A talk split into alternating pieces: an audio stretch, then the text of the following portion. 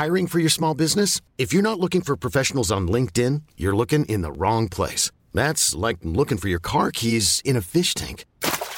LinkedIn helps you hire professionals you can't find anywhere else, even those who aren't actively searching for a new job but might be open to the perfect role. In a given month, over 70% of LinkedIn users don't even visit other leading job sites. So start looking in the right place. With LinkedIn, you can hire professionals like a professional. Post your free job on linkedin.com slash achieve today. Ever catch yourself eating the same flavorless dinner three days in a row? Dreaming of something better? Well, HelloFresh is your guilt-free dream come true, baby. It's me, Kiki Palmer. Let's wake up those taste buds with hot, juicy pecan-crusted chicken or garlic butter shrimp scampi. Mm. Hello Fresh. Stop dreaming of all the delicious possibilities and dig in at HelloFresh.com. Let's get this dinner party started.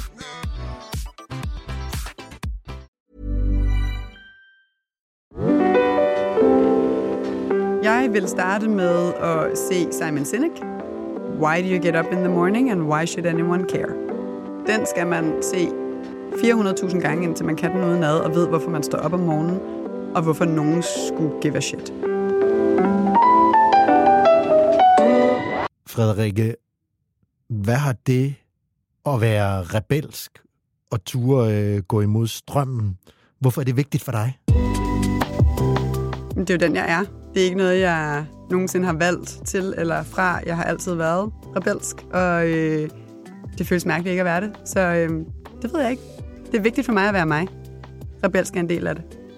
Og hvis man skal gå lidt tættere på det, bare lige hurtigt. Hvad betyder rebelsk? Øh, Det er jo noget, du har... øh, Det er et ord, du selv har brugt om dig selv. Mm-hmm.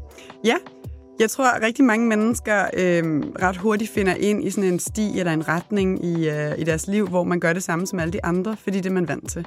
Og det er den måde, som man, der er det her mand, øh, jo vigtigt. Øh, det er den måde, man ligesom lever sit liv på. Altså, man skal have en lang uddannelse, og man skal have et fjumreår, og man skal også huske at købe hus, og man skal, og så videre, og så videre. Der er sådan nogle ting i livet, vi ligesom kollektivt har accepteret, at den vej, vi skal gå for at have succes. Og jeg har bare altid gjort det modsatte.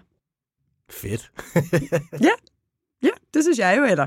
Altså, det kommer jo an på, om du er cut out for it, eller så øh, kan det også bare være virkelig hårdt. Hmm, på hvilken måde?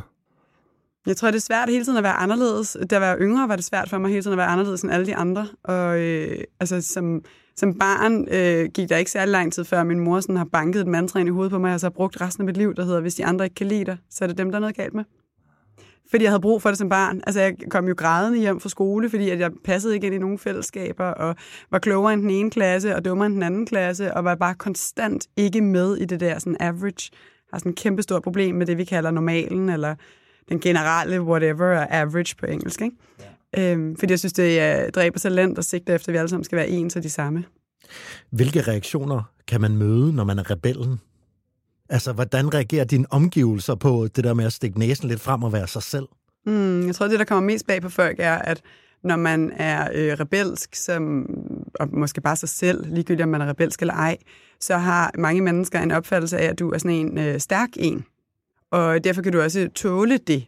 Og det er jo så meget øh, subjektivt, hvad folk ligesom putter i det. Og det kan være alt fra sådan direkte hardcore kritik til deciderede taglige bemærkninger om, hvem du er, eller hvordan du opfører dig, eller hvad du har på, eller hvad du har gjort den dag, eller hvad du sagde, eller whatever. Fordi du er jo sådan en, der kan tage det. Mm. Ah ja, den har vi hørt, den kender jeg. Ja. Og det er sådan en meget sådan single-minded måde ligesom at se folk på. Ikke? Fordi du gør noget andet end os andre, eller fordi du er modig et sted i dit liv, så kan du tage sådan noget her. Men, men det er jo ikke nødvendigvis rigtigt. Nej, og så er det også igen, altså jeg synes jo, altså modige mennesker, det er jo bare mennesker, der har frygt, men gør det alligevel. Ja, sikkert. De har i hvert fald også uh, the downside, ikke? hvor man ja. bliver helt bitte lille og ked af det, og bange for, at man ikke kan noget som helst, og bliver nødt til at ringe til sin mor. Frederikke Antonie Schmidt. Antonie, ja. Du er 40 år i dag. Mm. Skodesigner, CEO, founder med skabertrang. Ja, jeg er ikke CEO rigtigt, men det står selvfølgelig på min bog, så det bliver jeg nok også nødt til at vedkende mig, det er rigtigt. Den er, try- den er trygt. Det havde jeg lige glemt, da jeg sagde det. Ja, ja. ja jo, så CEO, den tager vi. Ja. Okay, købt. Du øh, har lært fra de sejeste skomager i Danmark, og... Øh, Der er ikke nogen seje skomager i Danmark. nå, du har lært fra skomager i Danmark. De bedste skodesignere i Italien. Kan du gå med på den? Ja, nej, skomager og skodesigner i Italien. Sådan. Mm. For snart øh, otte år siden skabte du Rockamore, et dansk skobrand, som øh, jeg tror mange kender, Mm. fordi I netop har været gode til at komme i medierne, I har været gode til jeres kampagner, I har været gode til at skabe community. Mm. Det er vi vel stadig. Ja, det kan vi jo snakke om. Det vil jeg jo mene, vi er. Så Ja. ja. jeg synes, vi er gode til at skabe kampagner, vi er gode til at skabe community, og vi er gode til at komme i medierne. Vi har inviteret dig i studiet her, fordi vi skal tale om øh, dig. Du har udgivet en, bro, en bog, det var derfor, vi startede med at snakke om at være rebelsk. Mm. Men jeg vil også gerne tale øh, sammen med min gode partner herovre, Mike. Vi vil også gerne ind på det her brand og marketing, som vi synes er en af jeres superkræfter, og tale mere om det. Mm. Vi vil også gerne tale, øh, tale mere om at skabe opmærksomhed og community. Mm. Fordi når jeg har researchet på dig, så er du også optaget af community Mm. og sætte gang i noget. Og så til sidst, så skal vi selvfølgelig også bare snakke om lækre sko. Ja, meget gerne. Først øh, vil jeg lige sige hej til lytterne derude også. Hvis man er ny, så er mere podcasten, hvor vi inviterer nogle sindssygt spændende mennesker ind, der har en mentalitet, en hjerne, en nysgerrighed, vi gerne vil ind i og forstå, hvad er deres mindset, hvad er deres strategier, hvad er deres vaner. Så øh, derfor sidder du her øh, i dag, Frederikke. Oftest ikke normalen. Dejligt. ja. Mm. ja, men tak fordi jeg må være her. Det var det så lidt. Jeg har øh, det, vi kalder intuitionsblokken her. Mm-hmm. En lille blok, som jeg tænker, en rebel godt kan lide. Det er ren og skær intuition. Jeg stiller dig nogle spørgsmål, som øh, du må svare på, hvis du kan. Ret, Mhm. ret koncist og hurtigt. Mm. Så Frederikke, hvad vil du gerne være, da du var lille? Jeg vil gerne være øh, prinsesse, øh, eller pilot, eller begge dele. Fed kom vi. En prinsessepilot. Ja, Ja. ja. tydeligvis. Det, det, det havde været fedt. Hvad vil du ønske, du havde vidst, da du var yngre? At man gerne må lytte til sin mavefornemmelse, at mavefornemmelse rent faktisk er den del af hjernen, der ikke har adgang til et sprog, og dermed din hjerne, der prøver at formulere informationer til dig, men ikke kan gøre det gennem dine tanker, fordi den jo ikke har adgang til ordene. Hvad er din største succes i livet indtil videre? Jeg tror ikke på succes. Jeg synes, det er et øh, koncept af, at nu er vi færdige og bedre end alle de andre, og det er uinspirerende og umotiverende. Hvad har været din største krise? Dem har jeg mange af, ofte endda. Men øh, det var en stor krise, da hele min produktion i Spanien ikke kunne fungere, og jeg skulle flytte den til Italien. Det tog mig et år og var helt absurd kompliceret, og det var jo kun mig dengang, så det var ligesom mig, der skulle opfinde alle de dybtalagner. Hvem ser du meget op til lige nu i dit liv? Hmm, jeg tror heller ikke på rollemodeller. Okay, det er godt. Øh, jeg tror på rep- repræsentation. Altså, vi har behov for at være repræsenteret alle steder. Diversitet og inklusion er det vigtigste, men rollemodeller er noget, øh, prinsesser tror på. Altså, det små børn kan se op til mennesker. Øh, voksne mennesker skal ikke se op til mennesker på samme måde, og voksne mennesker skal ikke stå på en pedestal og kalde sig selv en rollemodel og føle sig bedre end alle andre og kigge ned. Det er igen umotiverende og uinspirerende. Så øh, jeg ser ikke op til nogen. Jeg bruger enormt meget energi på at holde øje med, hvad amerikanske virksomheder gør, amerikanske startups, fordi de bare altid er lidt mere ballsy end alle os andre. Er de så ikke rollemodeller? Nej, det synes jeg ikke, de er, fordi jeg, jeg plukker øh, koncepter. Så nu, øh, Ud fra... jamen for eksempel har jeg fulgt Sarah Blakely i lang tid. Det er hende, der opfandt Spanx. Øh, og hun har nogle Hvad, vildt hvad ved- Spanx er det her, øh, det er jo så ikke så sejt mere, men det var ret sejt for 20 år siden. Det er sådan et uh, shape-fitting outwear, eller shape, shapewear hedder det vist egentlig. Jeg bruger det ikke selv, jeg synes bare, konceptet er fedt. Så det er, det er ligesom, at tænk cykelshorts, der strammer din mave ind. Okay. Og så kan du få det hele vejen op til dine bryster, så de også kan ligesom løfte brysterne, og de kan alt muligt. Din lov kan se lækre ud smart, og sådan noget. Ja. Ja, det er så også ret svært at trække vejret, så jeg ved ikke sådan, hvor fedt det er at have på. Det er det men, moderne øh, korset på en eller anden måde. det er det nemlig, men det ser pænt ud. Men hun lykkedes bare at gøre det helt alene, øh, som jeg kan ikke huske, hvor gammel hun var, og enlig mor, og øh, altså fuld plade på alt det, der var nederen. Og alligevel fik hun bygget den her kæmpe store virksomhed. Så der var mange ting i det, jeg synes, der var spændende. Men så kigger jeg på, der er sådan en online virksomhed, der hedder Third Love i USA, som laver BH'er. Og der er jo ikke noget sværere, øh, ved de fleste kvinder, end at købe undertøj online, fordi det er så meget med fedtet. Tænker, det er sådan lidt det samme som Comfortable High Heels. Det er også virkelig svært at købe online. Så der er mange af deres marketingstricks, som er gode. Så på den måde plukker jeg lidt rundt omkring øh, fede virksomheder, som jeg bliver inspireret af. Hmm. Nu snakker jeg bare hurtigere, fordi jeg kunne gøre det kort. ja, ja, ja, det er også godt. Hvad glæder du dig mest til i livet lige nu? Til øh, januar, hvor jeg har besluttet mig for at tage en hel måned fri og øh, skal til Sri Lanka. Hvad lavede du, før du kom her i studiet? Der øh, sad jeg til designmøde og var i gang med at klassificere hele min kollektion ind i fem øh, kategorier, så jeg kan finde ud af, hvad det er, vi skal holde op med at købe mere af, og hvad det er, vi bestemt skal købe mere af. Bum. Og den sidste, hvis der øh, fandtes, det ved jeg ikke, om der gør, men sådan en øh, Frederikke t-shirt, hvad skulle der stå på den? Øh, rebel, selvfølgelig. Ja. Yeah. Badum. Ja, ja, også fordi, at altså, min bog hedder jo Rebel, og øh, det gør den, fordi jeg synes, der er noget sjovt i, hvis vi nu legede, det stod på engelsk, så var det jo sådan et øh, bydeformsord. Så var det jo sådan, skal vi ikke alle sammen rebellere, siger man vel på dansk. Det lyder Ja. ikke lige så lækkert, vel? Men så det er sådan noget, let's rebel. Ja. Rebel.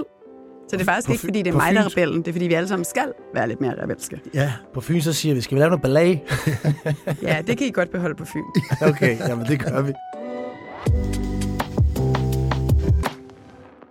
Vi øh, skal lige prøve at starte lidt stille ud med at lære din virksomhed lidt at kende. Ja. Og det jeg ved, og det som jeg kan være lidt, øh, jeg synes er rigtig sejt, det er, at Rockamore faktisk opstod som en idé på din bachelor. Hmm. Det er et bachelorprojekt, du øh, sælger til hele verden lige nu. Ja. Prøv lige at fortælle lidt om, hvad det var i den her bachelor, som endte med at blive til det her lækre, klassiske øh, kvalitets skohåndværk, skobrand, du laver i Italien, får produceret i Italien, designer i Danmark. Mm. Det er Rockamore. Hvad var, hvad, hvad, hvad var dogmerne, du ligesom fandt frem til der? Jeg er uddannet skodesigner, og da jeg var, øh, hvad har jeg været omkring 20, 22 eller sådan noget, så var jeg i Herning for at læse skodesign, for det var det eneste sted i Danmark, man kunne det. Og så fandt jeg ret hurtigt ud af, at det var virkelig uinteressant at læse skodesign i Herning. Jeg, jeg prøvede at sige noget pænt om Herning, men jeg er ikke stor fan af Herning. Det var et svært sted at være for mig i mit liv på det tidspunkt, fordi jeg er øh, inkarneret, ikke københavner, men Christianshavner. Og vi er jo sådan dem, der synes, vi er lidt bedre end alle andre. Specielt i København. Er det Så- rigtigt? Ja, Christianshavner er inkarneret folkefærd. Vi havde det fedest, hvis der blev sat en mur hele vejen rundt om øen, og så kunne de andre bare holde sig væk. Ja, ja. Er det det, man, det, er det, man kan mærke lidt? Er Christianshavn er totalt arrogant, det er, øh, mig inklusiv. Det er det bedste sted i byen, og alle andre burde bare lade være at være der. Ja, ja. det, bare lige hurtigt, det er meget fedt, fordi Christianshavn jo er bygget på en sump. Ja vores sump.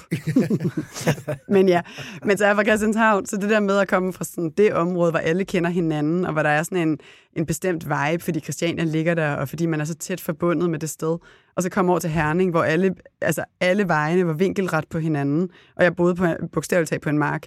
Det var virkelig et kulturskifte, jeg havde svært ved at forholde mig til. Så jeg tog ret hurtigt til Italien, og blev øh, videreuddannet der, og blev færdig som skoledesigner, fik job, arbejdede i og boede der i otte år, mødte min dengang kæreste i dag mand, og så ville han til Danmark, fordi vi skulle, øh, han er dygtig, han er forsker, og vi er dygtige til det, som han forsker i. Så tog vi til Danmark, for så tænkte jeg, så får jeg bare job i Danmark. Jeg har masser af erfaring, jeg kan mit job, og jeg er god til det, jeg laver. Så kunne jeg ikke få job i Danmark, og så gik jeg ind og læste en øh, uh, marketingstop-up.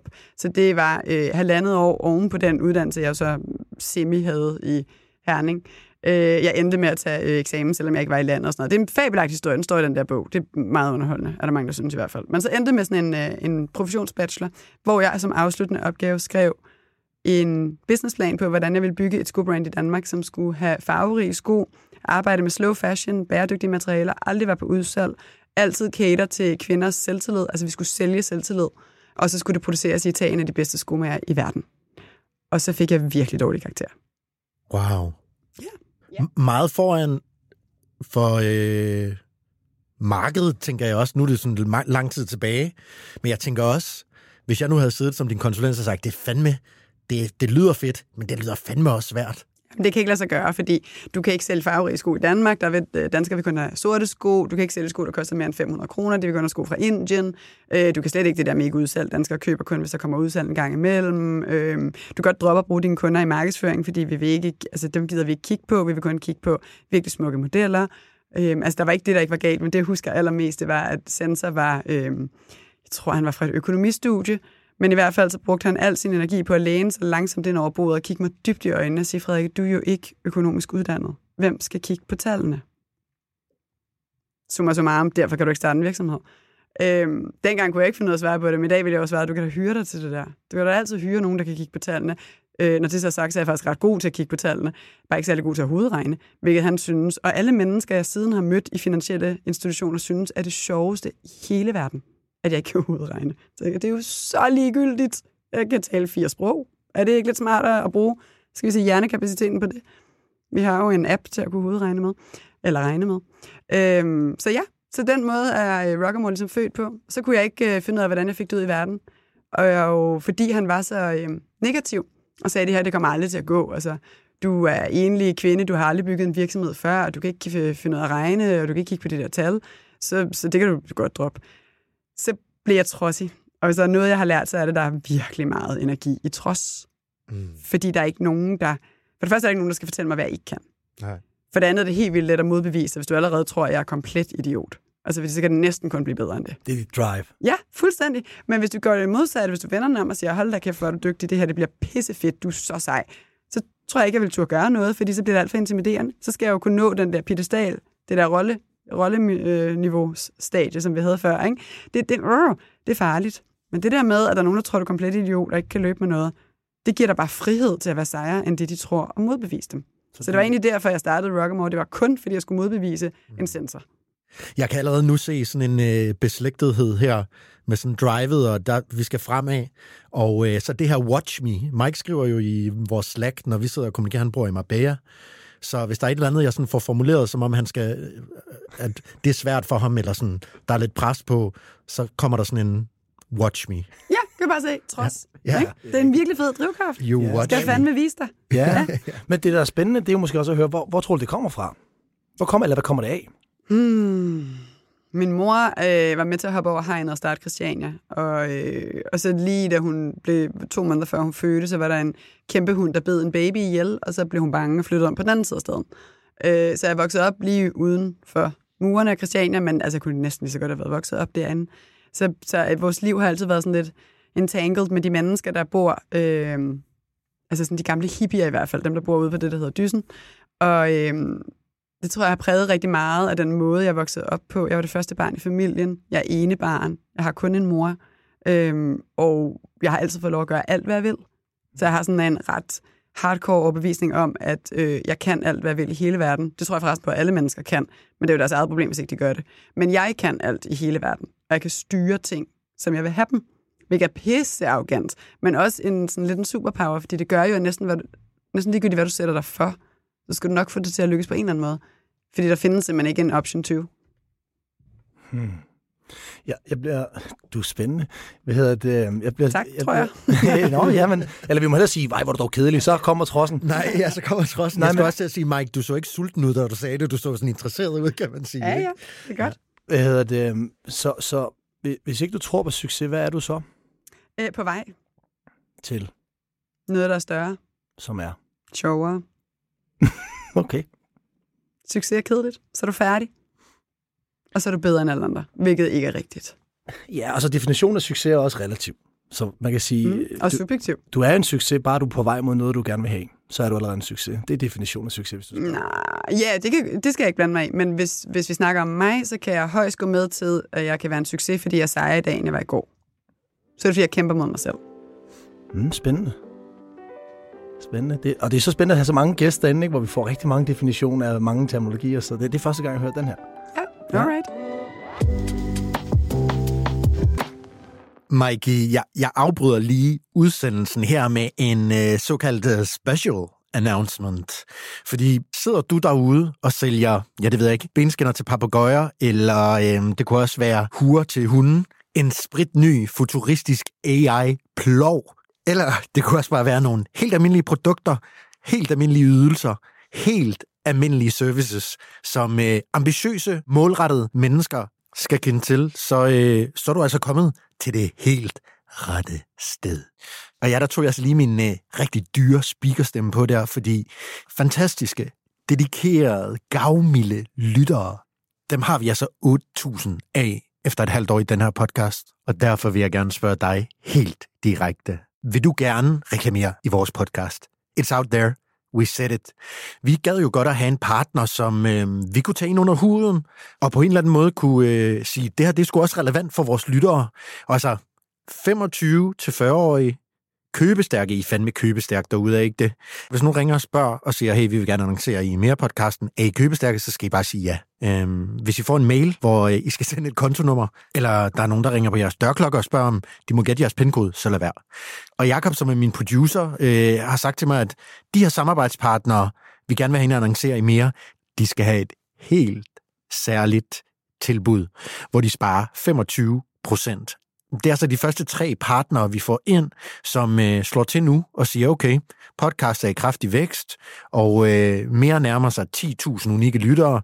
Den skal vi lige med på, den raket der. Så øh, hvis det er noget for dig, så, øh, så grib knoglen. Send os en mail. Send for fanden en fax, hvis det er dit favorit sociale medie. Men i hvert fald tag kontakt til os, hvis I synes, det her det kunne være et rigtig godt sted at annoncere. Så gør det nu. Send os en mail på mike det er det til at huske, ikke? Så er der ikke mere for mig. Tilbage til podcasten. Frederikke, jeg har fundet et citat, som du har skrevet, eller udtalt. Det, skal jeg, det kan jeg faktisk ikke huske. Det koster noget at lære noget. Mm. Ja, i medgang og i modgang. Det kan jeg ikke huske, om det er mig, der har tilføjet det. Men, øh, Det sidste har du tilføjet. Men det er fint. citat Filos- Ja. ja. Filosofen. Ja. oh, det er godt, det spænder lige på det der. Det var ikke sådan, det var Så vi har lavet et citat sammen. vi har lavet et citat sammen, ja. Sådan lidt ghostwriter-agtigt. Ja, det er så fint. Skrev du egentlig din egen bog? Jeg skrev noget af den, og så Mm. skrev mig til resten.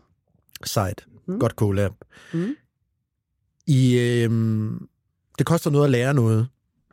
I 2016, der udgiver Rockamore sit første produkt. Mm. På tre år tredobler I omsætningen. Mm. Det er 2019. Mm. 7,5 mil. Mm. 15 mil i 2020. øh, 2020. Mm. Sindssygt. Mm. I havde et overskud på 3 millioner efter skat i 2020, altså fire år efter. Mm. Det er jo en våd drøm. Jeg kommenterer lige her, mens jeg går igennem Ja, det historikken her. I 2021 havde I et overskud på en million cirka. Mm. 2022, Og mange investeringer. mange investeringer kostede jer 3 millioner. Mm. 2023, der kan jeg se, at I håber, trods øget inflation, stigende renteniveau og historisk lav forbrugeroptimisme, at øh, levere et positivt resultat. Mm, det kommer vi ikke til. Jeg er faktisk heller ikke så interesseret i regnskabet som sådan. Det, jeg er mere interesseret i, det er, når man har været på den her optur, og nu øh, tror du ikke på succes, men dog havde I da noget, hvad, hvad, hvad andre vil kalde succes. Mm. Og der er sådan en kurve, man kan se for mig, nu sidder jeg og peger her, sådan den går støt opad, Mm. og så at der lige pludselig kommer så stort et dyk.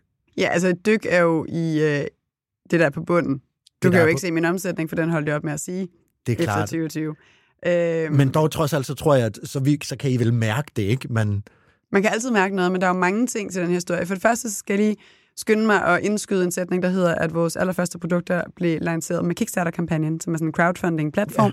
Og det var i, øh, i december 2014. det var 14, okay, godt. Og så brugte jeg så øh, virkelig lang tid på at flytte min øh, produktion, og derfor kommer de første, det jeg kalder sådan den rigtige Rockamore-kollektion. Det er jo, ikke, det er jo løgn. Det er jo alt sammen rigtigt Rockamore. Men det Rockamore, der ikke var øh, crowdfunding-baseret i mm. hvert Mhm. fald, det kom så i 2016. Godt.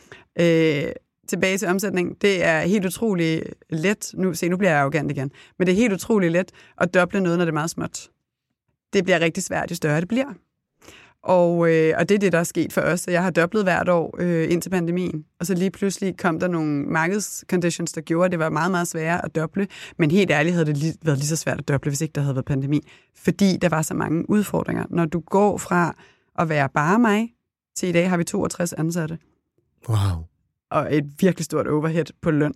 Ja. Så er der jo, altså, og på husleje, ikke? Så er der, så er der nogle ting, som ikke længere bare kan vokse så hurtigt, fordi du investerer. Ja. Så jeg investerer for eksempel rigtig meget i kundeservice i mine butikker, og det betyder, at jeg har flere på arbejde, end jeg har brug for. Det koster. Det betyder ikke nødvendigvis, at min, min øh, omsætning vokser, øh, eller dobler, skal vi sige, med samme antal medarbejdere, jeg ansætter. Det er ikke, det er ikke linært på den måde. Så det er jo noget med at investere, og det samme gælder i, øh, i det første år, hvor vi har underskud. Der har vi investeret i en butik i, øh, i Oslo, hvor vi åbner øh, 200 kvadratmeter op på en af deres dyreste shoppegader.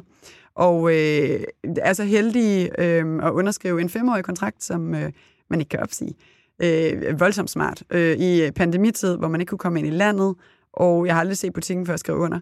Øh, fordi der var sådan en agent, som jo fik en klækkelig beløb for at signe den her kontrakt, der viste mig butikken på FaceTime, og det virkede som en god idé.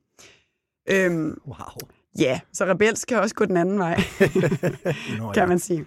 Ja. Den der øh, idé om, at man kan alt, ikke? Hvor intet våges, intet vindes. Nemlig. Så øh, her har vi da øh, vundet viden om, at det ikke er sådan, man gør. men øh, vi blev klogere. Den var lidt dyr. Men... Den var lidt dyr. Ja, det var den lidt. Den kostede lige lidt. Det koster noget at lære noget. Ja, det okay. gør det jo er lige præcis. Det er vi tilbage ved, ja. ja. Øh, så det er den ene grund, og så den anden grund er jo bare, at altså, lige nu er det, øh, jeg tror godt, man må sige fucking svært, fordi alt, alle eksterne markeder på en eller anden måde har samlet sig om sig selv, fordi de bliver, vi bliver alle sammen mere nationale kriser. Og så, så begynder vi jo ikke længere at shoppe brands, vi ikke kender, eller vi gider måske ikke engang kigge på dem. Så for os har det været utrolig svært. Vi var ret godt med i andre lande før pandemien, og det hele det lukkede bare. Og så fik jeg, vi fik aldrig rigtig fat i det igen. Så det er også en af grundene til, at væksten ikke er gået, sådan har fuldt antal ansatte eller antal headcounting.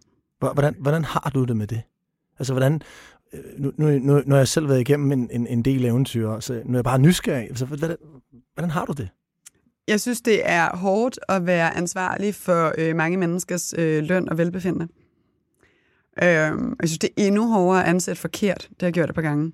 Og så måtte opsige folk efter kort tid. Det, er simpelthen, det tror jeg er det værste, jeg har gjort. Det synes jeg simpelthen er så tageligt.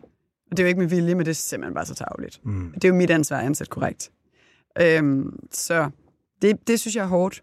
Den der sådan viden om, at du kan godt misse en million på target, men det er lidt det samme som, at du lige om lidt ikke, ikke har råd til to mennesker. Altså sådan, det, det er ikke bare penge, og det er ikke bare en burn rate, som alle, specielt mandlige iværksættere, er så glade for et udtryk der. Øhm, det er jo mennesker, og det er jo menneskers liv og velbefindende, mm. og de regner jo med det. Altså, vi er jo gået ind i det her sammen, vi er jo et team, vi løfter sammen, og vi har ligesom lovet hinanden, vi gør det så godt vi kan. Så føler jeg, at hvis jeg ikke kan holde min del af aftalen, så er jeg jo det største svin, der findes på den her jord. Der kommer den øh, bløde, følsomme Frederikke måske lige frem. Jeg Det, tror hverken, det er blødt eller følsomt, det er realistisk. det er realistisk, ja. Men det er sjovt, jeg sætter blødt og følsomt på det, men realistisk sætter du på det, ja. Jeg synes, det er blødt at øh, kalkulere med, hvor mange penge du har per måned, og sikre, at du har alle menneskers løn. Jeg sætter øh, blødt på det, fordi at øh, det også lød som om, det kom lidt fra maven. At du også tænkte på det menneske der, så det, ikke kun, det var ikke kun sådan et drift, der stod der, men der, der var et Men det er jo menneske. interessant, at du synes, at så snart vi bliver emotionelle eller menneskebaseret, så er vi bløde. Mm, ja, det synes jeg, men jeg ser det som noget godt. Ja, det Fordi gør samfundet ikke. Så jeg, jeg vil sige, det jeg er er ligeglad farligt. med samfundet. Okay. Jeg, jeg, jeg Men kan, du er med til at forme den tankegang, der ligger omkring et erhverv eller en... Nej, fordi jeg synes ikke, jeg sætter... Altså, jeg kunne forstå, hvis jeg satte køn på det. Men jeg synes ikke, det er kønnet. Hmm. Jeg tror bare, vi har mange hårde værdier. Vi har meget, hvis man skal snakke i sådan nogle øh, dikotomier, så har vi jo meget maskulint sprog. Vi har meget sådan bang, bang, bang. Men specielt mig, specielt Mike, sådan nogen, der er vokset op med, vi er jo også groomet som drenge, ikke? Hmm. Og sådan, vi, vi er jo også formet. Der tror jeg helt klart, at det bløde, øh, det tror jeg på, Hvorfor kan det ikke være godt. menneskeligt? Hvorfor kan- kan det ikke være menneskelige Det gør det værdier? også. Men jeg er jo, jeg er jo journalist, så jeg har alle mine adjektiver, ikke? Mm. Så det var bare, øh, jeg kan også tage fejl jo. Så øh, Nej, nej, det er spændende interessant, øh, det er interessant at diskutere, men, men fra min side af bordet, der er blødt noget, der altid bliver brugt som øh, en dårlig ting. okay, Og det er, sådan, det er lidt synd for dig, du er lidt dum, men vi ansætter dig, fordi du har de bløde værdier. ja. Det er, sådan, det er den øh, retorik, der bliver Okay. okay. brugt. Så blød er et, øh, et ord, jeg for alt i verden gerne vil stoppe. Okay, Fordi det, gør ingen, det skaber ingen værdi for dem, der altid bliver det tilkendt. okay. Jeg kan sgu godt lide at være blød. Du må meget gerne være blød. Jeg, jeg øh, forbeholder mig retten til ikke at være blød. Men det øh, respekt. Er du så hård? Nej, der er ikke alle de der adjektiver, dem kan du godt pakke sammen. Nå, Dem har okay. vi ikke brug for. Det er de der kasser, med at sætte folk ned i kasser. Okay. Jeg kan ikke fordrage, når folk skal i kasser. Hvorfor har vi behov for at indeksere hinanden? Mm. Danmark er en af de få lande, hvor vi allerførste gang, vi møder et menneske, konstant spørger dem, hvad de laver. Ja. Har I nogensinde prøvet sådan at filosofere over det? Har I nogensinde prøvet at gå til et social event, eller en reception, eller en middag, eller anything, hvor du ikke spørger folk om, hvad de arbejder med? Det er svært. Det er svært at være i Danmark, så vil de spørge dig. Nå, i Danmark, undskyld, nej. Det, Nej, nej, i Danmark. Ja, nej, Vi kan nej. godt gøre det andre steder, men i Danmark, der har vi det godt nok hårdt. Jeg har lige været til en middag, hvor jeg med vilje ikke sagde, hvad jeg lavede, og folk kunne simpelthen ikke forholde sig til det. Altså, der var en af dem, der næsten endte med at blive aggressiv imod mig. Og han ville gerne, altså, så snakker vi om AI, han ville gerne vide, hvad jeg arbejder med, før jeg kunne ligesom være færdig med min AI-mening. Jeg tænker sådan, det er da ikke, det er da ikke relevant. Det er jeg har da vel en mening ligegyldigt, hvad jeg laver. Og, og i hans øjne har, er min mening så mere eller mindre valid, afhængig af, hvad jeg arbejder med. Og det var det, han sådan så prøvede at, at forklare, at når, jamen, altså, hvis han bare vil have en holdning, nu var han så også dybt useriøs, men han sagde så, hvis jeg bare vil have en holdning om AI, så kan jeg spørge min fireårige datter. Og sådan, det er jo dumt, men okay. Øh, men hvis jeg gerne vil sådan vide noget, så skal jeg jo spørge en ekspert. Hvor min tankegang er meget modsat. Hvor jeg tænker sådan, hvis jeg gerne vil udvikle mig og finde noget innovativt, så skal jeg da spørge nogen, der ikke ved, hvad det er, jeg snakker om. Det er jo dem, der kommer med de nye perspektiver.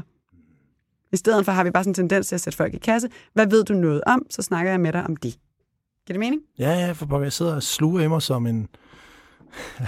Ja, hvad vil du være? Jeg, Pas nu på, at Ja, du ikke jeg, jeg, jeg, jeg, blev, jeg blev lidt er nervøs. ikke noget label. Nej. Som menneske. Ja, tak. Som Præcis. menneske, ja. Menneske. Jamen, det er Menneskelige godt. værdier. Ja, det er godt. Det er fantastisk, at vi kan komme med, vi kan lære noget øh, hver er eneste fedt, det er fedt at- nyt. Fedt at have et menneske inde, som har holdninger. Tak for det.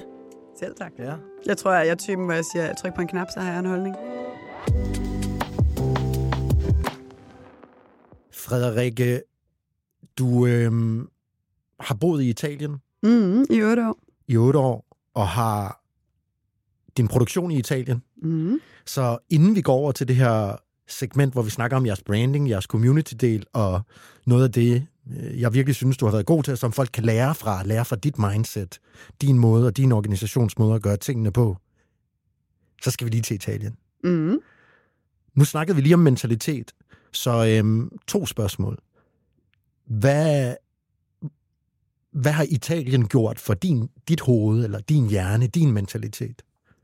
Da jeg var øh, de der start 20'er, der tog jeg til Italien første gang øh, for at bo der. Og øh, det gik således, at jeg på Tico Center i Herning øh, vandt et eller andet sommerkursus, tog til Italien, mens jeg var dernede, havde fået et øh, telefonnummer til min onkels, øh, øh, kammerats, øh, nabos datter, som var skodesigner og boede øh, to timer uden for det sted, hvor vi skulle hen. Og så tog jeg over til hende, og øh, blev gode venner med hende, og fik lov at komme i praktik hos hende, og endte med aldrig til hjem igen. Og blive dernede og lade som om jeg var i Danmark, for jeg, fik ikke, jeg, fik, jeg måtte ikke tage andet over min uddannelse i Italien, så jeg lød som om jeg var i Danmark, og så blev jeg i Italien.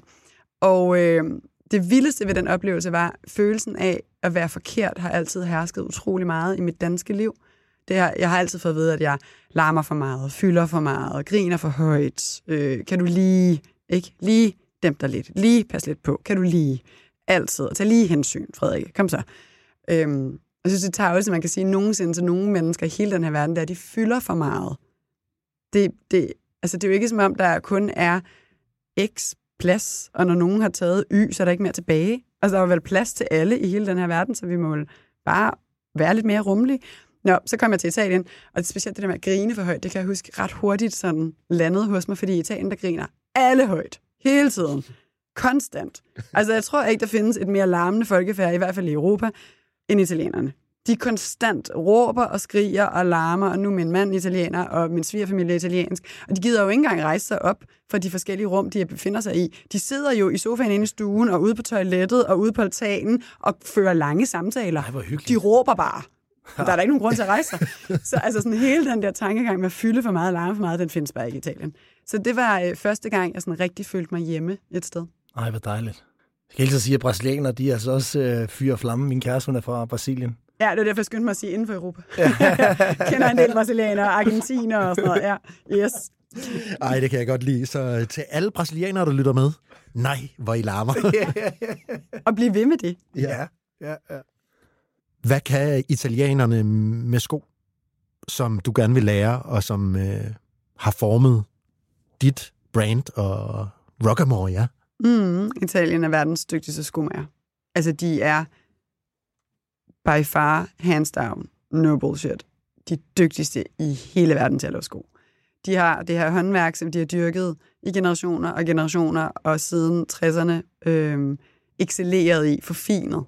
Og øh, det var der, man første gang begyndte at sådan rigtig tænke kommercielt og gå fra, at alle mennesker sidder og håndsyr med, med nål og tråd, til man begynder at lave maskiner øh, i stor stil. Selvfølgelig har været lidt mindre før, men i stor stil.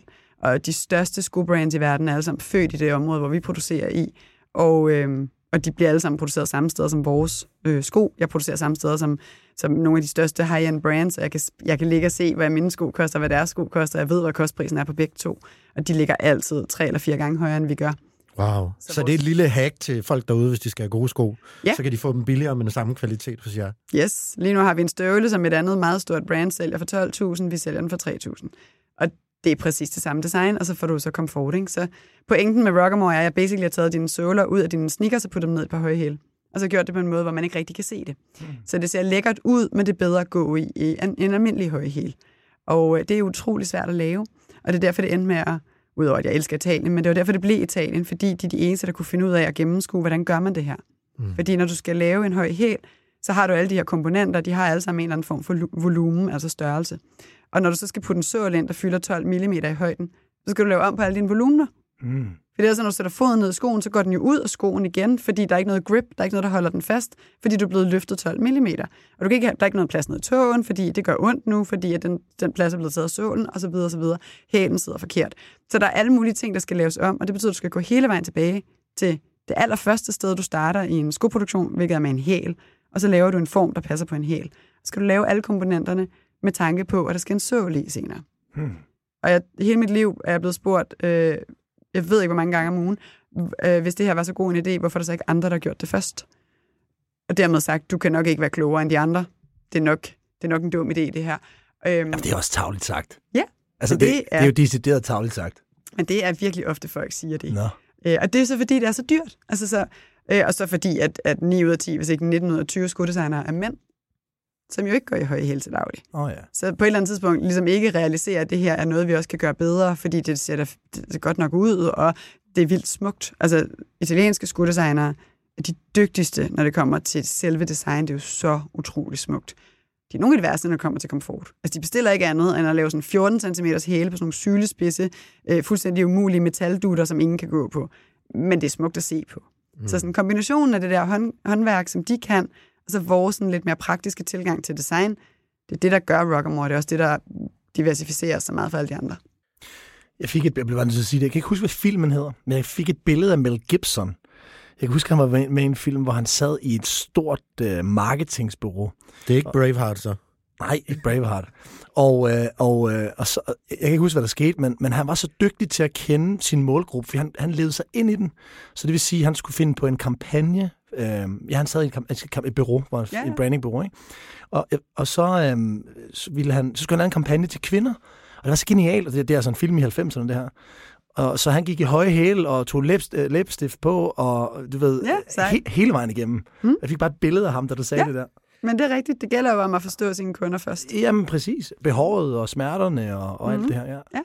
Mike, øh, dit oplæg er jo perfekt i forhold til at snakke branding og community, fordi, som jeg har sagt lidt tidligere, så noget af det, jeg er fascineret over, at I gør, det er, at I involverer mennesker, og I er, ja, nu vil jeg bruge et ord, jeg stjæler for dig, rebeller, når det kommer til jeres marketing. I har øh, lavet, I har et, et stort arsenal af fede mennesker med i jeres reklamer, med i jeres kampagner. Kan du nævne nogle af dem, som du øh, Ja, nu er vi jo øh, helt blæst, fordi nu har vi lige pludselig en ligestillingsminister med i vores kampagne. Det var hun så ikke, da hun var der. Men Mia Wagner og øh, Annette Haik og Ellen Hillingsø og øh, Gunbrit. Øh, vi har Bjarne Korydon, Brian Mikkelsen, øh, Morten Strunge, Morten øh, Albæk, øh, en masse seje Elisa mennesker. Lykke. Øh, ja. Åh, oh, hun er så god. Og Mm, faktisk-. Så, øh, så var overgangen måske, at Bjarne Korydon jo har haft høje hæle på, Mm. og ligesom Mel Gibson, Oh. øh, i en kampagne, hvor I gav øh, mænd damesko på. Mm, nej, vi gav dem bare sko på. Gav dem bare sko på, ja, undskyld. Det blev forkyndet. Jeg vil gerne høre om din tilgang til at brande og markedsføre. Og jeg gad egentlig godt, nu når vi er sådan lidt en hands-on podcast, det handler lidt om mindset. Mm. Der har vi lært lidt om dig, altså ikke dukke dig for meget, men også have en mening, stå Mm. ved den. Men hvis man sidder derude som selvstændig, eller har en lille virksomhed, eller bare i sin hverdag, gerne vil blive bedre til at, at kommunikere og skabe noget larm, noget opmærksomhed, men have værdierne på plads. Mm-hmm. Hvad, hvad fanden gør man så? Jeg vil starte med at se Simon Sinek. Why do you get up in the morning, and why should anyone care? Den skal man se 400.000 gange, indtil man kan den uden ad, og ved, hvorfor man står op om morgenen, og hvorfor nogen skulle give a shit. Og så skal man lave samme øvelse på sit produkt, eller den service, man sælger. Hvorfor skal nogen forholde sig til det produkt eller den service, og hvorfor har de brug for den? Det er virkelig, virkelig vigtigt. Og det, kan, altså, det er helt utroligt svært at svare på. Og man må ikke bruge sine børn, eller fordi man skal på arbejde, eller et eller andet andet eksternt behov. Øh, og, ja, børn er et eksternt behov. Der er nogle andre mennesker, der har brug for noget fra dig. Det er ikke det, du skal. Du skal bruge det fra dig selv. Hvorfor st- forstår du op om morgenen? Hvad er det, der motiverer dig til at gå ud af døren? Og det gælder heller ikke med penge. Så hvad er det, der motiverer dig? Det er den ene ting. Den anden ting er, øh, jeg har, er alle dage kommet længst med at gøre mig selv ekspert på et emne. Og kun et emne. Så, så tunnelsyn, altså bare nørd ned og blive skidegod til, okay. Yes. I Rockamores Marketing, der er vi eksperter på øh, at lave verdens bedste sko, som også er smukke at se på. Vi er sekundært øh, ikke eksperter på, men vi vil samtidig gerne inspirere kvinder til at stå stærkt og tage deres plads i verden. Det er derfor, vores sko er så gode at gå i, fordi man kommer længere i høje hæle, eller man står i hvert fald stærkere i høje hæle, og man kan mere, når man tror. Du ved, der er sådan noget confidence boost i det, ikke? Så jeg plejer at sige, basically sælger vi bare selvtillid. Øh, Frederikke er kun til stede et sted, fordi det, ellers kan jeg ikke styre det. Så jeg må kun være på LinkedIn, og øh, på LinkedIn, der er jeg mig, og mig har meget stærke holdninger inden for ligestilling. Lige værd, lige muligheder. Det er det, jeg snakker om. Så fortæller jeg selvfølgelig hvad der, om, hvad der foregår i Rockamore, men, men ellers har jeg ligesom kun, der er et sted, hvor jeg er eksperten. Sådan. Når I for eksempel øh, begynder at lave mere community, I inviterer folk ind, hvad er det så, du ser i tiden, som også Altså, at man, at man skal gøre det, når man er et brand. Mm. Hvorfor skal vi snakke i de her historier? Hvorfor skal man have folk med? Altså, hvis man var hård, så sagde man jo bare, du sælger sko jo. Kan du ikke fokusere på det? Mm, jo, det kunne jeg godt. Jeg kom bare ikke særlig langt, hvis det kun var mig mod verden. Ideen om communityet er født, før jeg vidste, at der var noget, der hed community. Det er født, fordi at det var den eneste måde, jeg kunne finde ud af at markedsføre mine produkter på. Så jeg vidste ikke særlig meget om online, og om algoritmer, og om social media. Det var lige kommet ud, da jeg startede. Øh, eller det var de sikkert ikke, men det føltes, som om de lige var kommet ud. Så jeg holdt events, og jeg lavede 3-4 events om ugen i et år. Stille ikke andet end at holde events og møde mennesker og snakke med mennesker om mine sko og prøve at sælge mine sko. Først inviterede jeg til salgsevents, fordi jeg havde fået en masse sko fra Italien. Og så kom ingen. Så inviterede jeg til feedback-events. Kom og fortæl din mening. Og så kom der rigtig mange. Så det der... Øh, Hvad var forskellen der, hvis man skal op- opsummere den? Salgsevents handler om, at du kommer og købe noget. Feedback-events handler om, at du kommer og fortæller mig, hvad du synes. Ja. Det er altid meget lettere. Involverende. Ja, plus at alle mennesker har en holdning, og folk elsker at blive spurgt. Altså folk vil rigtig gerne have en forholde sig til noget, og, øh, og have en mening om noget. Det er også noget, man skal passe på med i spørgeskemaundersøgelser, fordi man ret hurtigt kan komme til at øh, lave ligesom en retning for, hvor man gerne vil have folk hen, uden, altså sådan, uden at forstå det, fordi man stiller spørgsmål på en bestemt måde, og folk vil meget gerne have en holdning, så de ender jo så der frem for det sted, de egentlig vil ende normalt. Anyway, så jeg lavede rigtig mange events, og øh, det er det event øh, setup, der er så langsomt, fordi jeg ikke, jeg var jo kun mig, så jeg kan jo ikke servicere 20 mennesker på én gang, der gerne vil prøve sko. Så ret hurtigt, øh, en af mine superpowers er, at jeg er enormt god til small talk, og jeg er rigtig god til at få folk, der ikke kender hinanden, til at snakke sammen. Øh, det er sådan lidt italiensk, det er ikke særlig dansk. Så, og, og danskere er altså om nogen dårlige til small talk. Det er helt vildt. Altså vi kan jo lige finde ud af at spørge, hvad du laver til daglig, ikke? Eller så, så kommer man altid, nej, hvor solen skinner i dag, var. Ja, sådan noget der. Ikke? Vejret. Vejret, eller hvad arbejder du med? Ja. Øh, så det der med sådan at facilitere en samtale, det kan godt være det er ret angstprovokerende for nogen. Det er sådan the last punch. Det er sådan, okay, shit, jeg kan ikke få gang i den samtale her. I morgen ser ud til at blive godt vejr. Ja. Øh, men så, øh, når man er blevet træt af det, så er der jo også andre veje til Rom, og en af dem er at finde ud af, hvad folk øh, interesserer sig for. Så sådan, i stedet for at gå rundt og spørge folk, hvad de arbejder med, så nogle gange kan jeg godt finde på bare at spørge folk, om de, om de er lykkelige. Er du glad? Hvordan glad? Er du glad i dag? Er du glad i dit liv? Er du glad i dit valg? Eller er du, hvor du gerne vil være? Eller er du der, hvor du troede, du ville være, dengang du gik i gymnasiet? Det åbner bare op for nogle andre sådan, samtaler, mm. der er meget mere interessante. Sådan, nej, jeg har altid drømt om. Eller så møder folk, der investerer, så spørger jeg dem altså om, hvad er din sjoveste investering til dato? Ikke den, du tjent flest penge på, men det, der var sjovest. Mm. Og det er altid et eller andet åndssvagt lille produkt, der ikke blev til noget, men havde kæmpe drømme. Og sådan. Det er en meget mere spændende samtale. Nå, tilbage til mine events. Jeg fik øh, folk til at tale sammen, fordi det jo kun var mig og 20 mennesker. Så øh, ville jeg jo så spørge, hvad laver du? Okay, når du er skolelærer. Nå, men hvad med dig? Når du vil helt vildt gerne lære, øh, det ved jeg ikke, at flytte til Spanien. Og så øh, fik jeg de mennesker til at snakke sammen. Så kunne jeg jo sige et eller andet sådan noget, nej, gud Lene, ved du hvad, har du mødt Mette? Hun vil helt vildt gerne til Spanien. Var det ikke noget med, at du underviste i spansk? Og så går jeg. Og når du går, så, Ja. Så står, så bliver man jo nødt til at sige noget. jeg, jeg står bare og forestiller mig, den, den er god. Fordi så står, altså du skal bare sige en eller anden sætning, der involverer begge mennesker, for så kan de ikke løbe fra den, fordi nu var de ligesom med. Og så går du, så er der ligesom ikke noget at gøre. Så er der jo en af dem, der siger et eller andet, fordi så er det endnu mere pinligt. Ja, det er det. Fed Og, taktik. og, og folk er sat så meget on the spot, at de benægter ikke. Så er det sådan, nej, nej, nej det har jeg aldrig sagt. Nej, nej, Så det- det bliver også akavet, ikke? Så, Nej, for jeg tror, de mennesker, der møder op til et event, og specielt sådan nogle events der, vil jo egentlig gerne tale sammen. Ja. Ja. De ved bare ikke rigtigt, hvordan man gør det. Øh, nå, men så begynder de jo at snakke sammen. Og så, øh, det gjorde jeg jo så et par gange, og et par gange mere. Og så begyndte det at blive sådan, at Lena og Mette hjalp mig med at finde sko. Fordi nu havde de alligevel været der på gange, og det var så hyggeligt, så de kom tilbage. Og så er jeg sådan, ah, oh, jeg mangler lige den der blå i 38. Line, kan du, lige, kan du finde en? Ja, skal jeg, skal jeg tage en med i 40? Ja, kan du? Du ved, så begyndte de at hjælpe. Øh, og den, den sådan, den hjælp gjorde jo, at der så kom reelt et menneske til dig med et par sko, øh, og hun arbejdede ikke for mig, og fortalte dig, hvad, du synes, hvad hun synes om de sko. Så det var jo en ægte mening, der kom frem, og det begyndte så at få gang i salget. Fordi der kom ægte mennesker på banen og sige, "Men jeg er helt vildt glad for den der i blå, og jeg kunne bedre lide den i grøn, og så videre. Limited editions var noget, jeg arbejdede med rigtig meget i starten, så jeg havde lavet kun 100 eller 120 eller 180 eller 50 par i en farve. Fordi jeg tog rundt og opkøbte materiale, øh, lager, og så købte jeg, hvad der var af skin i rød og i grøn, og så var det ligesom det, der var. Og det, der sådan gav mig næste skridt i, øh, i hele sådan, hvis man, man kan godt tage det lidt i level, så hvis jeg siger sådan, det var level 1, så level 2, det var, da så mange mennesker begyndte at have skoene på, at andre mennesker øh, genkendte dem med jalousi. Og var sådan, ej, du nåede for de grønne. Ej, hvor ærgerligt. Ej, jeg ville så gerne have haft de grønne. Jeg nåede det bare ikke. Ja, nej, jeg er jo så glad for dem. Jeg går i dem hver dag. Den samtale. For så begyndte den samtale at facilitere sig selv, facilitere sig selv øh, til events, hvor jeg ikke var med.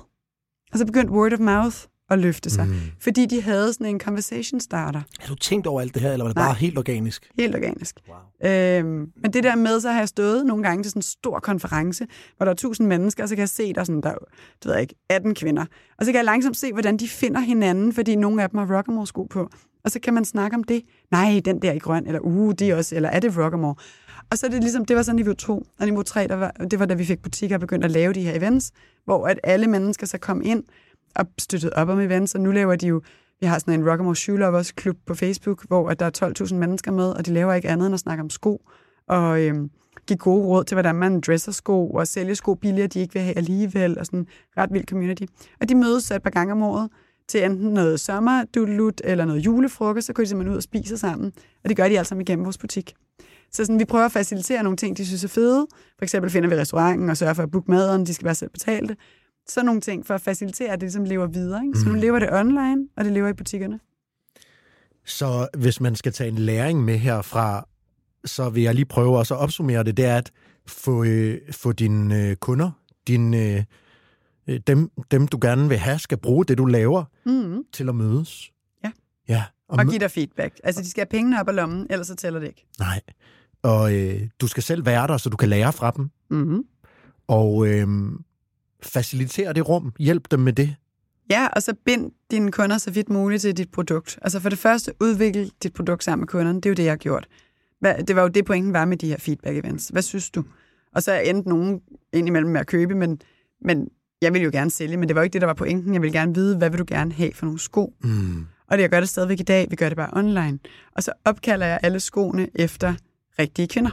Jeg synes jo, alle kvinder fortjener at få en sko opkaldt efter sig. Så jeg har jo startet et sted, og så opkalder vi alle skoene efter folk, som vi kender. Og det er noget, man kan nominere inde på Facebook. Og i gamle dage, hvor organisk var king, og man kunne komme langt på noget, der bare havde meget engagement, ikke? Øhm, der var det sådan noget med, at vi lagde en sko op og sagde, hey, hvem skal vi opkalde den efter? Og så begyndte folk, jamen den skal hedde øh, Marie, fordi Marie har altid været der for mig. Og det var bare så hårdt dengang, jeg blev skilt, og Marie hun kom hjem med varm mad hver dag for at hjælpe mig. Og så kommer og Marie er bare den mest fantastiske. Og så kommer Marie ind og siger, ej, ej, ja, du, er da så, du er da fantastisk, Anne. Det er da dig, der er så fantastisk. Og tusind tak for et eller andet, du gjorde en eller anden dag. Og så kører den jo ikke, så siger Anne, ej, du er fantastisk, nej, du er fantastisk, nej, du er fantastisk. Brrr. Og så har du organisk content, ikke? Ja. som har fucking meget engagement. Og det var det, hele min marketingstrategi, det var kalkuleret. Det var mm. det, hele min marketingstrategi var bygget op på. Det var, hvordan får jeg kunder i samtale, så jeg ikke behøver at putte penge i at få min post til at vokse. Det kom jeg langt med. Rigtig langt. Så smadrede Facebook det, og nu kan man ikke gøre det længere. Nå. I hvert fald ikke på Facebook og Instagram. Måske man kan gøre det på TikTok. Må, må jeg stille et spørgsmål? Jeg har ikke boet i Danmark i snart 16 år, så han må undskylde, hvis jeg ikke følger med. Mm-hmm. Men hvad var, hvad, hvorfor, hvorfor, um, hvorfor hvad, hvad, fik det, hvad fik jeg til at sætte mænd i damesko? Undskyld. jeg har ikke boet i Danmark i 16 år. Men i sko, som har høje hæle. Øh, jeg lavede en kampagne, hvert år til 8. marts laver jeg en kampagne, der taler ind i kvinders rettigheder, og øh, et eller andet space, jeg synes, vi skal blive bedre til. til øh, 2022, som er den kampagne, du snakker om, der øh, talte vi ind i flere kvinder i bestyrelser. Så i de danske bestyrelser var der dengang 19 procent kvinder. I dag er det lidt mindre. Og øh, hvis man liner det op, så er det jo 1 ud af 5. Så jeg lavede en kampagne med fire mænd og en kvinde, der alle sammen sad ned på en stol med de her høje hæle øh, glimmersko på, og så hed den Respect High Heels in the Boardroom. Ah, så med. Og så var det meningen, at vi skulle ligesom se, hvad er det? Altså divisionen er i dag, det er 20 procent, så det var den ene person, ikke? Og så har vi de fire tilbage. Hvorfor er der ikke flere kvinder i danske bestyrelser? Jeg havde castet fire mænd, der kom fra fire forskellige brancher, fordi jeg håbede på, at vi så kunne have en diskussion i hver branche om, hvad er det, der gør, at børsen ikke har flere kvinder i deres bestyrelse? Hvad er det, der gør, at Podimo ikke har flere kvinder, eller nogen kvinder i deres bestyrelse? Hvad er det, der gør, at Dansk Erhverv ikke har det? Og så videre, og så videre. At vi ligesom tog en samtale baseret på, hvad det er for nogle brancher, de repræsenterer. For der er rigtig mange ting, der kan gøres bedre, og det er helt vildt meget lettere at forholde sig til, hvis det kommer ud i en diskussion eller en debat, vi tager sammen. Det er jo ikke, fordi de her mænd, det er jo ikke deres skyld. Altså, det er jo ikke Bjarne Kødons skyld, at der ikke er flere kvinder i børsens bestyrelse. Men han har helt sikkert en magt til at gøre noget. Men lad os snakke om, hvad det så kunne være. Det samme for øh, Brian Mikkelsen, som jo sidder som øverste øh, chef for en medlemsorganisation. Det er i princippet ikke hans ansvar, hvem medlemmerne vælger til at sætte i bestyrelsen. Men igen, han har jo magt til at gøre noget. Han kan jo påvirke det, hvis han vil. Øhm, det, der så desværre skete, var, at folk synes, den samtale var en, en my for besværlig, så øh, fuck de der mænd i damesko. Så folk affejede kampagnen, eller hvad? Nej, den fik vildt meget opmærksomhed. Øh, Det, det, var, det, var det, det var faktisk første gang, jeg mødte jer ja. øhm, igen, med ja. taget betragtning, at jeg sidder på internettet langt væk. Ja, ja det er ret vildt. Men der, er, øh, der var 3,3 millioner mennesker i Danmark, der så den. Så det var, øh, og den blev delt over 22.000 gange, og vi havde et marketingsbudget på lige omkring 200.000. Wow. Så det var virkelig vildt. Jamen, det er også, men det er jo også øh, det er super debatoplæggende og, og, og politisk og mm. samtales Præcis. øh, i gang sætten, ikke? Altså to måneder tidligere, der havde regeringen lagt ud med, at nu skal vi snakke om bestyrelser, og vi skal måske også snakke om kvoter, der var ikke sket en skid. Øh, så jeg vil sige, jeg er stadig stolt over, at vi lykkedes med at sætte kvoter på samtale. Øh, ja, jeg synes faktisk, vi, vi, vi skabte et samtaleemne, eller vi løftede i hvert fald en debat, som ingen havde løftet før, Ja. og sat fokus på det. Så synes jeg godt, at vi kunne have faciliteret debatten lidt bedre. Jeg tror, at der var nogle ting, vi skulle, nogle greb, vi skulle have gjort anderledes, nogle kreative greb, for at man netop endnu, i endnu højere grad forstod, hvorfor der sad mænd i høj hæl. Ja, ja. Øhm, og så fik vi ikke profileret godt nok, men det var, fordi ingen af me- medierne gad skrive om det. Medi- alle medier ville gerne snakke om Bjarne og Brian, men ingen ville snakke om, at jeg havde gang i en gratis bestyrelsesuddannelse. Så hele den her kampagne var egentlig et optakt til, vi laver en gratis bestyrelsesuddannelse inde i børsen. Alle er velkomne. Øh, Billetterne var udsolgt på en time, og vi havde 800 mennesker på venteliste. Det var helt absurd. Og så er der to dages oplæg og øh, uddannelse, og så bliver, ender man med at komme på en liste, hvor at der er link til dit CV og et kort skriv om, hvem du er, og hvilke bestyrelser du gerne vil sidde i. Så når folk kommer og siger, jeg vil så gerne have kvinder i bestyrelser, jeg kan bare ikke finde nogen, så var der et link ind til Rockamores hjemmeside, hvor der lå 300 kvinder, som både var certificeret, pissedygtige og enormt klar. Sejt. Og det var bare lidt for kedeligt, fordi der var bestyrelser og sådan noget i overskriften. Det tror jeg. Så, så sådan noget no men boardroom. Ja, og så tror jeg, der er et eller andet med, jeg synes, jeg har lagt mærke til sådan her ofte, når jeg er ude. Øh, jeg var til middag for nylig, og det var den samme slags middag, som det har været mange gange. Det er som, og det er fordi, at det er som om, at folk ikke kan overskue og diskutere noget, der er seriøst længere. Altså, den seriøse debat er på en eller anden måde død. Øhm, specielt når det gælder erhvervsstof. Den, den, den er død. Det er lidt mere spændende at snakke om sådan en eller anden, øh, du ved, øh, tagligt fyr, som har stjålet en masse penge, eller har lavet et eller andet øh, lortevirksomhed, og så bare gået konkurs, eller sådan specielt i startup er det vildt spændende at snakke om dem, som skal ned med nakken. Det er der rigtig meget klik i. Men, men når det så er sagt, så er det også som om, at når vi sidder i et socialt rum offline, at folk ikke kan finde ud af at være uenige med hinanden og stadig i godt humør. Ja, præcis, og med respekt. Altså jeg sidder ved siden af en mand, som på ingen måde nogensinde synes, at kvinder skal i bestyrelse, fordi det er vi simpelthen ikke kloge nok til, men vi kan stadigvæk godt have en hyggelig middag. Og det- det, det formår jeg alligevel at lykkes med, fordi det er noget, jeg arbejder hårdt på at kunne, fordi ellers så bliver min verden meget lille, og med det samme befolkede mennesker, der ved det samme som mig, og synes det samme som mig. Men jeg synes ikke, der er særlig mange, der er dygtige til det der. Jeg synes, der er utrolig mange mennesker, der ikke kan overskue, hvis folk rundt om bordet ikke alle sammen er enige, og derfor enten lader de være at diskutere, eller så bruger de hele aften på at prøve at overbevise dig om det modsatte. Jeg bliver bare øh, lige sådan lidt stunned over, at de stadigvæk findes, de der... Findes de stadig, de mænd? Ja da. Sådan nogle ronkedorer, sådan nogle gamle handelefanter. Ja, der sad en anden... Øh, Ronkedorer. Ja. Det har du sagt før. Ja, har jeg det? Jeg Ja. kan godt lide det ord. Dem er der mange af. Der sad Ja. ja. en anden kvinde ved samme bord som mig, der fortalte om, at hun havde øh, søgt om øh, bestyrelsespost i en virksomhed, der havde svaret hende, at de allerede havde en kvinde. Okay, vildt nok. Så altså, de findes jo, og dem der, de der historier har jeg 10.000 af. De bliver kedelige og trættende Ja. undervejs, fordi det bliver sådan noget angry woman, du ved, der sidder der og er forsmået og skriger højt over et eller andet. Øh, hun er utilfreds med, fordi at hun gerne vil være i en eller anden victimrolle.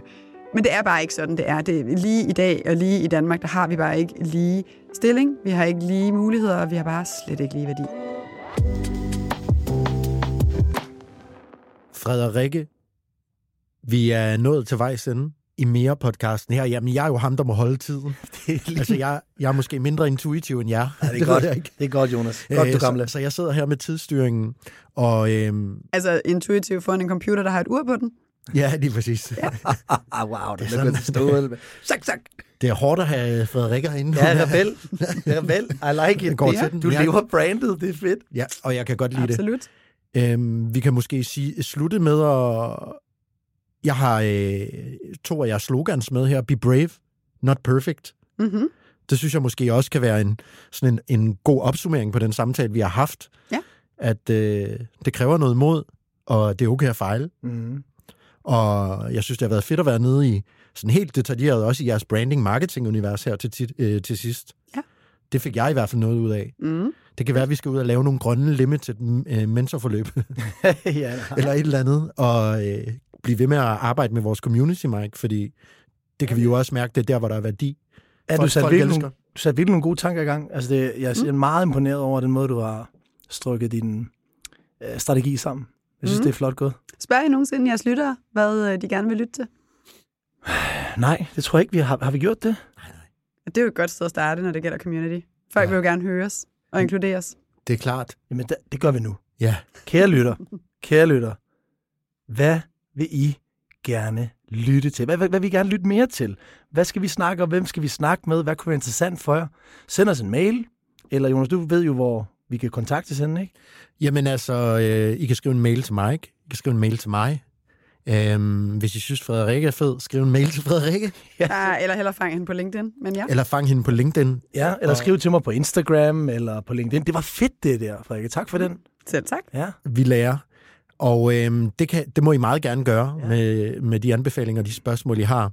Øhm, hvem vil I gerne have herinde? Og øhm, når vi lige ligesom lukker for mikrofonen her, så skal vi også, øh, så spørger jeg lige Frederikke, om hun kan anbefale nogen, vi skal ind i studiet, fordi jeg har på fornemmelsen, du også hænger med nogle fede mennesker. Ja, helt sikkert. Jeg hænger med mange mennesker. Ja, Også ham der, der ikke synes, der skal kvinder i bestyrelser. ja. Ham kunne du jo også snakke med. Det kunne godt være. Jeg vil sige tusind tak, fordi I lyttede med til øh, mere podcasten. Vi er kun lige startet på sæson 2, så øh, ja, hold øje med os. Gå ind og giv os en anmeldelse. Lyt med. Skriv, skriv, hvad I gerne vil lytte til, venner. Kom så, I love it. Ja. Og tak, fordi I lyttede med endnu en gang. Og Frederik, tusind, tusind tak, for du kom ind og gad at være med og berige os med din personlighed, din karakter og din historie. Det har været en, øh, en inspirerende snak, synes jeg. Det er godt, det er jeg glad for. Altså næste gang har I Rockamore-sko på, ikke? Fordi de går helt op til størrelse 44. Gør de Siger det? det bare. Så der er i hvert fald en rundt om bordet, der ikke har en undskyldning. Ja. tak fordi I lyttede med. Vi lyttes ved næste gang. Ej.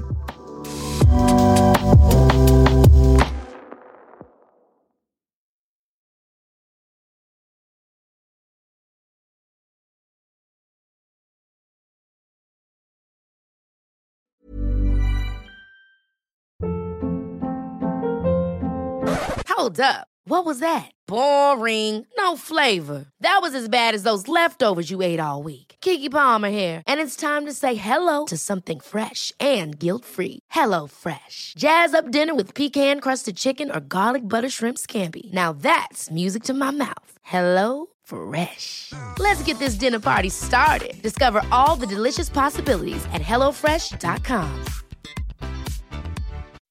When you make decisions for your company, you look for the no brainers. If you have a lot of mailing to do, stamps.com is the ultimate no brainer. Use the stamps.com mobile app to mail everything you need to keep your business running with up to 89% off USPS and UPS. Make the same no brainer decision as over 1 million other businesses with stamps.com. Use code PROGRAM for a special offer. That's stamps.com code PROGRAM.